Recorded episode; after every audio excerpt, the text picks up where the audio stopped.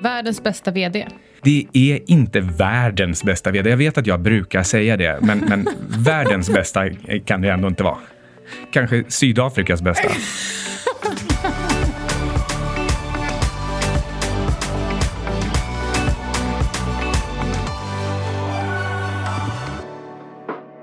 Hej, du lyssnar på Outsiders med Syding och Svan och det är jag som är Syding. Det är du som är Sydafrika och eh, det är jag som är Anna Svan.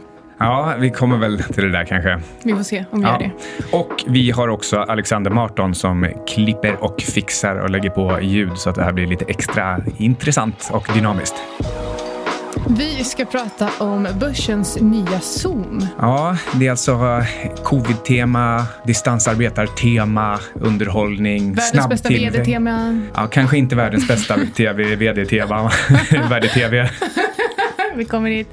Vi ska alltså prata om Spotify. Eh, det är inte supermycket som har hänt sen senaste rapporten mer än att eh, de äntligen börjar närma sig en fair värdering. Kursen rusar och den har inte rusat tillräckligt, tycker vi. Men vi kommer väl till det också. Eh, Men vad är det som har fått den att rusa och, och vad tycker vi att bolaget är värt egentligen? Precis. Och eh, om vi bara ska, lite grovt räknat då, så tycker både du och jag att eh, det fortfarande finns 50-100% eh, uppsida. Grovt räknat. Och vi kommer komma till de här detaljerna. Men eh, Vi har ju väldigt länge pratat om att Spotify borde vara värt mycket mer. Vi tittar på andra bolag som är prenumerationstjänster, som är någonting som verkligen griper tag i hjärtat hos en, en människa. Det vill säga musik och podcast. Och, och det här är också världens någonting... bästa VD. Det är inte världens bästa VD. Jag vet att jag brukar säga det, men, men världens bästa kan det ändå inte vara. Kanske Sydafrikas bästa. Men eh, poängen är väl den att det som du och jag har varit inne tidigare på, att det var ganska lågt värderat det här bolaget med tanke på att de växer med, 30, med typ 30 årligen i använd, med räknat till användare. Ja, och eh, tittar man på andra bolag som till exempel Netflix, ja, vi vet att det är ett fangbolag och den har liksom tillhör liksom de populäraste av populära. Men om man bara tittar krasst på tillväxt och till exempel kassaflöde, då, eh, då är ju verkligen Spotify där uppe och, och Spotify har ju mycket bättre kontroll på kassaflödet än vad Netflix har till exempel. Precis. Och eh, ska vi bara prata lite snabbt om hur de har påverkats av eh, covid-19? Mm. För det Eh, är i alla fall nytt sen vi pratade om dem sist. Den Ja. 21 februari släpptes det avsnittet. Precis, och det, det är ganska spännande när man tittar igenom Q1 att eh, det enda som lyfts fram som negativt det är att Italien och Spanien, där har man, har man sett eh, mindre daglig aktivitet. Men totalt sett för resten av Spotify så är den månatliga aktiviteten, den, den går starkt. Och eh, intäkter plus eh, 22 premium plus 23 ads bara plus 17% på grund av covid. Ja, så, eh, och, och det är ju det här man har hört, att förutom eh, att restauranger går i konkurs och folk blir arbetslösa så är det just annonsförsäljning som har varit svagt världen över. Och det, ja, det kan man ju förstå, men om folk ändå inte kan gå ut och shoppa så eh, lägger man mindre på annonser. Då är det väl tur att eh, det är deras premiumtjänst som står för 90% av eh, intäkterna. Ja, och eh, tittar vi på kassaflödet så påpekar de där också att, och det här har egentligen inte med covid att göra, utan de gjorde några förändringar i Q4 med hur man, eh, eh, vad ska vi säga, eh, åsätter intäkter eller betalar ehm, eh, de musikleverantörerna i tjänsten. Och det gjorde att Q4 såg lite bättre ut och det här då påverkar Q1 så att eh, Q1 hamnade lite, lite på minus, ungefär 1 av intäkterna. Men underliggande så är det fortfarande så att, eh, att kassaflödet dels faktiskt var klart bättre i Q1 än, eh, än plan, men också helt enkelt ser, ser positivt ut och ähm, Daniel Ek räknar med positivt kassaflöde, fritt kassaflöde för helåret. Så där. Vi skulle kunna prata lite om hur eh, lyssnarmönstren har förändrats eh, sen eh, pandemin slog ut och eh, världen gick i total lockdown. Har du ändrat ditt lyssnarmönster Jag under ju, covid? jag har ju inte gått ner i, loka- eller i total lockdown. Eh, men eh, jag vet inte. Jag skulle säga att jag faktiskt eh, i år har lyssnat på... Väldigt svårt att säga. Jag har en känsla av att jag kanske inte har lyssnat på riktigt lika mycket podcast som jag gjorde förra året. För att jag lyssnar väldigt mycket när jag är ute och reser. Och det har jag inte gjort så mycket år. Men jag lyssnar väldigt mycket på musik. Och jag lyssnar på mina vanliga podcasts, de som jag brukar lyssna på. Men jag har inte aktivt sökt efter så mycket annat. Jag vet inte om mitt eh, lyssnarmönster har förändrats mycket. Jag lyssnar alltid mycket på någonting. Vad gäller hur Spotify mäter så har jag ändrat mitt helt monumentalt. Förra året så lyssnade jag regelbundet på 50 podcasts via appen Podcast Addict. Men någonstans kring eh, årsskiftet och, och, eh, då ville jag spara batteri eller spara utrymme på telefonen. Så då gick jag över till Spotify. Och eh, det innebar bland annat att jag inte kopplade upp alla mina 50 vanliga podcast, utan kanske 20-25 av de absoluta favoriterna och sen har det tillkommit kanske fem nya. Så på Men du är ju en arbetande man nu också. Ja, jag går till, till eh, vårt kontor lite då och då i alla fall. Eh, men annars så den genomsnittsanvändaren hos Spotify, där kan man se att nu ser alla dagar ut som helgdagar. Alltså att mönstret för, för ja, man, man jobbar hemifrån och eh, tydligen eh, har kanske lite extra tid också att lyssna på podcast och musik på precis samma sätt som det annars såg ut på helgen. Produktiviteten ökar inte bara. Eh, så om folk slutar ta helg på måndagar då kanske vi kan få en V-recovery på den här ekonomin. Men nu när du säger just det, så det, det är inte med här i anteckningarna, men Spotify själva, de har, när de skriver rapporten så har de kört sju veckor med total distansarbete för alla och det har inte gett några negativa effekter. Nej, de var faktiskt väldigt tidiga med det, eh, vet jag. Och eh, jag tror att det var Tegnell som sa då, eh, Daniel Ek uppmanade alla anställda att jobba hemifrån och sen så sa Tegnell att, i någon intervju att företagen får ta de besluten själva för det vill inte Folkmäns, Folkhälsomyndigheten göra för att det blir ojämlikt eller ojämställt för de som inte kan jobba hemma. Typ. Så därför skulle de inte uppmana någon att jobba. Det, det är en helt och hållet sidofråga. Det var en lite, lite rolig intervju tyckte jag. Visst är det lite intressant, lite skrämmande och eh, samtidigt eh, lite roligt. Det här att eh, sökorden på musiken, då söker man extra mycket på chill och instrumental. Ehm, och sen vad gäller podcast så söker man upp podcast med wellness och meditationstema för att motverka sin ångest och depression under covid-hemmavaron. Vi kanske ska byta tema på den här podden då? Då kanske vi får ett bud från Spotify. Oh. För på tal om det så köpte ju de eh, Joe Rogan. Ja, just det. Exklusiva rättigheter. Ja, och, jag har ju lite svårt för Joe Rogan. Ja, jag, jag tycker att han pratar väldigt mycket om saker som han inte vet någonting om. Han är alldeles för långsam. Jag har lyssnat på två avsnitt. Eh, ett med Elon Musk. och ett till med Elon Nej, Musk. jag har faktiskt bara lyssnat på det ena. För det är, Joe Rogan är för långsam och se, tråkig helt enkelt. Jag kommer inte ihåg exakt vad det var, men det är så här, någon del till exempel. Elon säger någonting som är så här superintressant och man vill verkligen veta mer. Han pratar om typ AI, riskerna med det. Och då svarar uh, Joe Rogan, Dude, have you seen the movie with the, with the monkey stealing a baby? ja, och, och, det är också mm. det här att han håller på i tre timmar. Mm. Ja, det, det, det, är inte intressant så länge och det är alldeles för långt mellan själva informationspunkterna eller, de, eller skämten, om, om det nu är sånt som är med. Men det, det är inte bara Joe Rogan, utan det står i rapporten att nu har de 78 sådana här originals och, eh, och exclusives. Så eh, det här, det här rullar på i bakgrunden på ett helt, alltså mycket, mycket mer förstås än bara en sån här enstaka Joe Rogan-grej. Det, det kanske mer ska ses som att, eh, kolla här, vi gör någonting. Det är snarast en, en flört med aktiemarknaden och det är kanske det vi ser. Det är därför kursen drar. Ja, eh, och på tal om att kursen drar då, nu ser vi nästan nu när vi sitter här så är kursen upp och nosar på 250 dollar, vilket är helt fantastiskt. Oj, ja, jag missade de sista tio. De kommer väl i, idag då, antar jag? Ja, exakt precis nu. Så, um, så jag menar, jag är ju fortsatt superbullish och um, om man jämför, nu ska man väl kanske inte jämföra jättemycket, men om man jämför med andra, med andra techbolag så har ju multiplarna på Spotify jämföreselvis varit ganska låga och därmed så har man sett att det funnits någon typ av potential potential att eh, komma ikapp. Och som jag sa innan, jag menar varför betala, varför betala låga multiplar för ett bolag som växer 30% årligen? Jag förstår inte det. När man kan betala jättemycket för andra bolag, låt oss mm. inte prata om vilka. Men... Och, eh, och särskilt med att de faktiskt har kassaflödet under kontroll, har en egen ordentlig kassa som då egentligen räcker hur länge som helst eftersom de faktiskt är kassaflödespositiva nu. Men jag, jag tror att förklaringen är att man har tyckt att bruttomarginalen är lite för låg. Japp, men det är för att de själva guidat eh, högre och så kommer de inte riktigt dit. Mm, precis, och då blir det en liten besvikelse hela tiden. Men, men det finns också en, en slags eh, logisk, logiskt eller filosofiskt problem i att de inte har ägt sina egna produkter utan de, de köper ju in musiken. Och eh, det här åtgärdas successivt med sina originals and, and exclusives. Men, eh, men det är väl helt enkelt eh, historiken. Man kommer från ett håll där man vet att vi måste alltid betala för våra egna produkter och då, då um, vågar man inte, liksom, man vågar inte räkna på potentialen i framtiden. Och, men, men det vågar man göra i till exempel Netflix som bränner pengar snabbare än Elon Musk. Går det? Ja, det är lite oklart, men, men uh, det är väl, det är du väl ska inte fara med osanning. ja, men det är väl så här, Elons uh, uh, redovisning, där ser det ut som att han inte bränner pengar. Så det är Wirecard. men det där, är, det där är för vårt nästa avsnitt. Just det, då ska vi vara bullish Tesla. Exakt, seriöst faktiskt.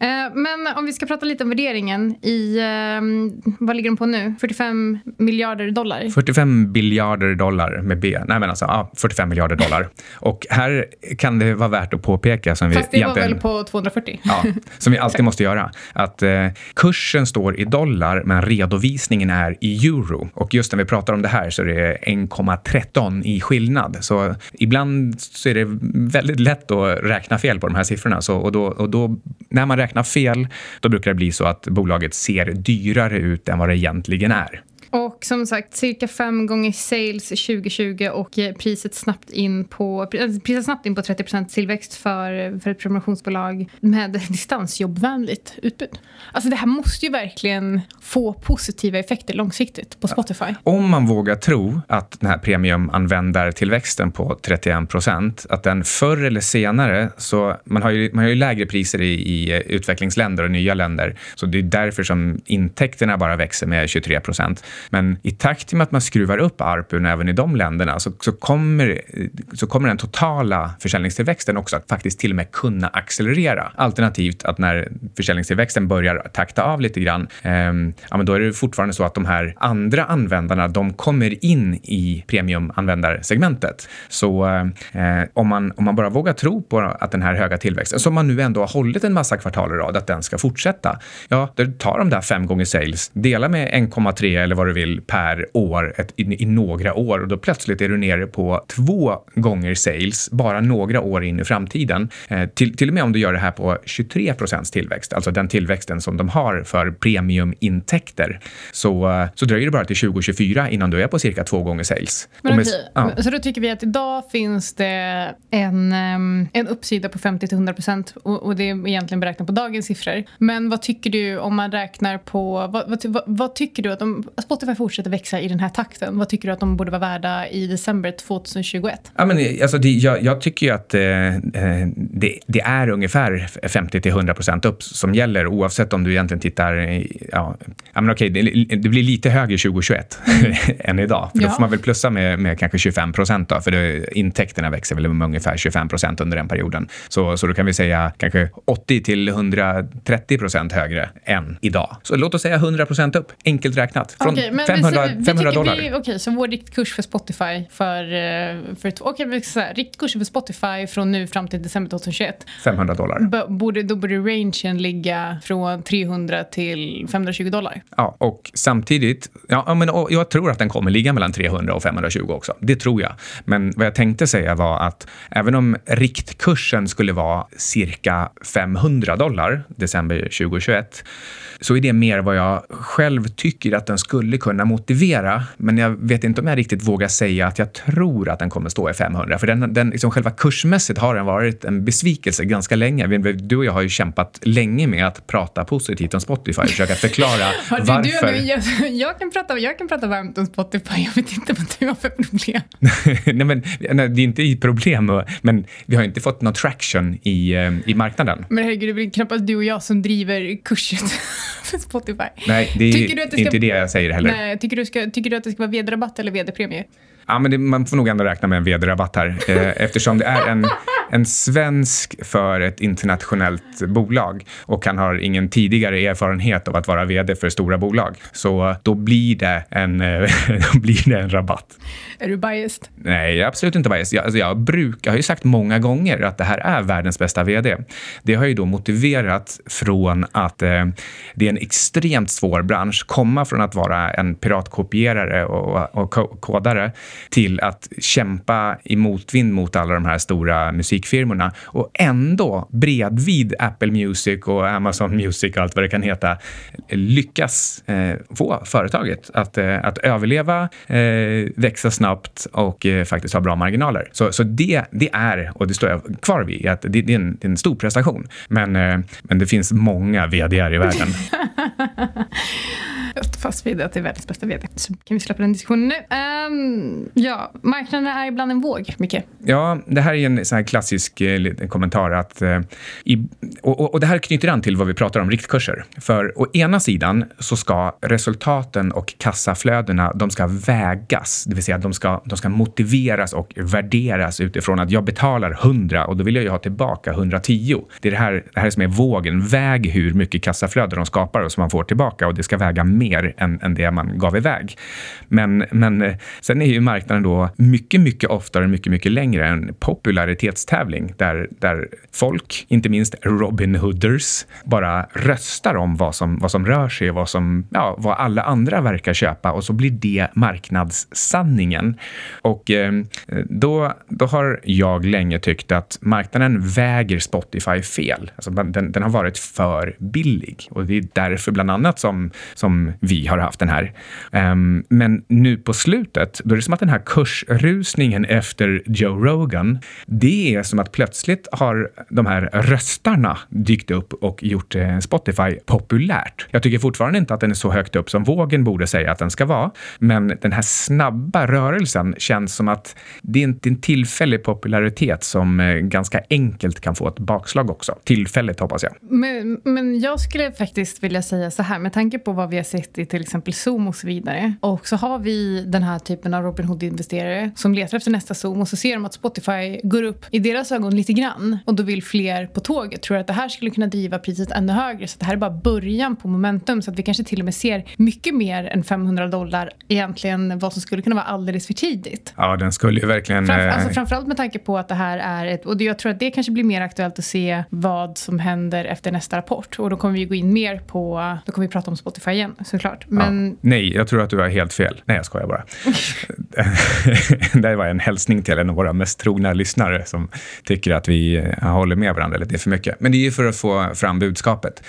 Jag tror att eh, med tanke på vad man har sett Robin Hoodarna göra i konkursade bolag så får de lite fäste i eh, Spotify-aktien. Så ja, då kan den absolut dra till 500 för då, eh, det är då är den på Netflix-nivå nu och det borde den definitivt kunna motivera. Okej, okay, jag har en fråga till dig. Skulle du helst ta spreaden long Spotify short hertz eller long Spotify short zoom?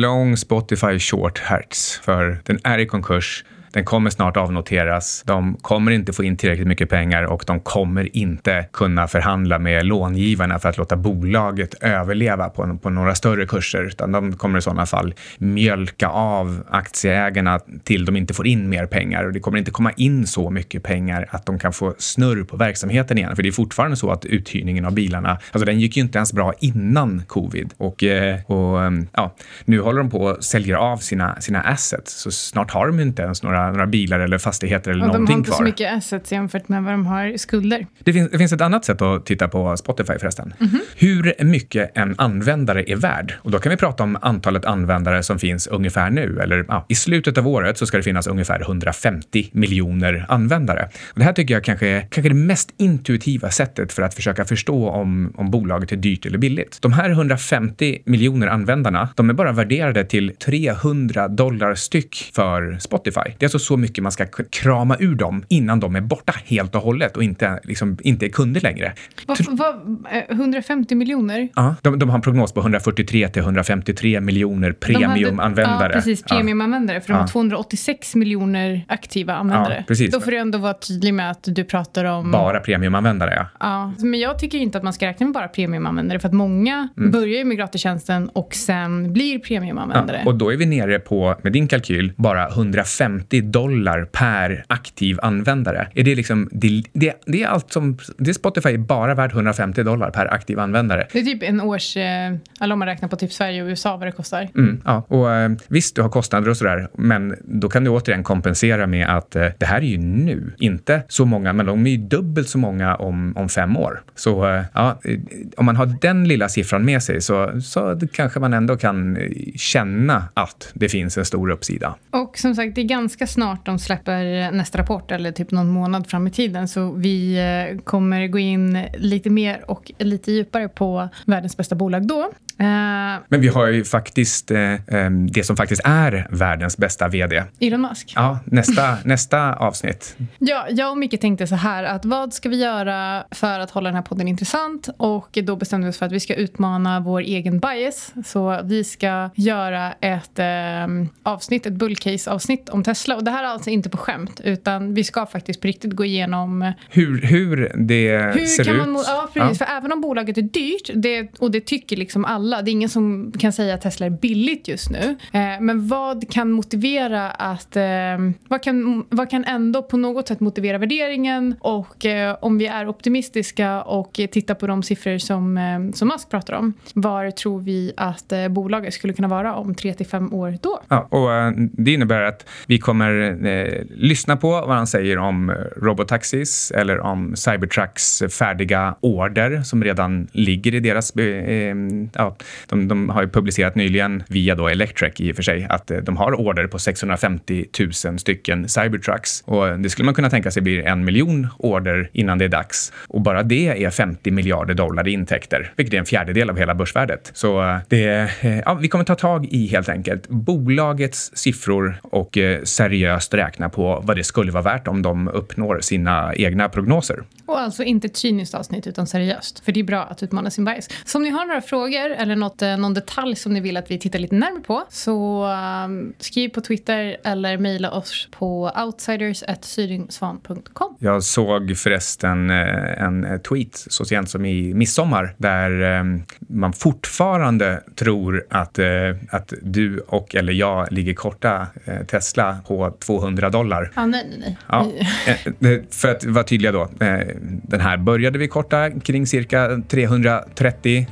Gick ur med en liten vinst, både din position och min position efter att ha tradat runt och gav upp den helt och hållet efter den här funding secured jag tog en short position då. Ja, precis. Jag tog en sista short position, så följde ner massor och sen när den började ticka upp igen och han inte fick något direkt straff så kallade du den för uninvestable och sen har vi inte rört den mer efter det. Jag faktiskt tradade den lite från Argentina på långsidan. Ja, och jag titta, vågade inte säga det till dig. Till och med, ja, men du sa faktiskt det. Ja, jag gjorde, gick långt på, på tusen dollar. Nej, det där var ju i eh, januari, februari, så det var lite lägre. Men det, det var kul momentum. Jag stängde den positionen snabbt. Jag tyckte mest det var kul. Min pojkvän är Tesla-fan.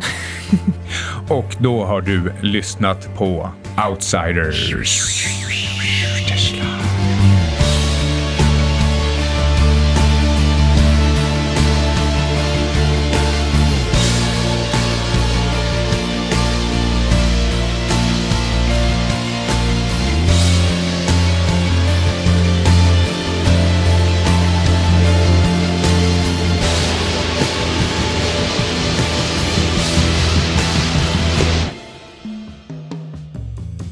Ingenting som du har hört i uh, Outsiders har varit någon typ av uh, rekommendation. Så hur du än gör, försök inte få det till en rekommendation heller. Utan alla placeringar är förknippade med risk som gör att du kan förlora hela eller delar av ditt kapital. Vi äger emellanåt uh, vissa av tillgångarna som vi diskuterar i den här podcasten och våra sponsorer tar inget som helst ansvar för hur du handlar i de tillgångarna. Podcasten är menad för information och underhållning även om vi förstås själva gör så gott vi kan när vi tittar på de olika tillgångarna. Hej då!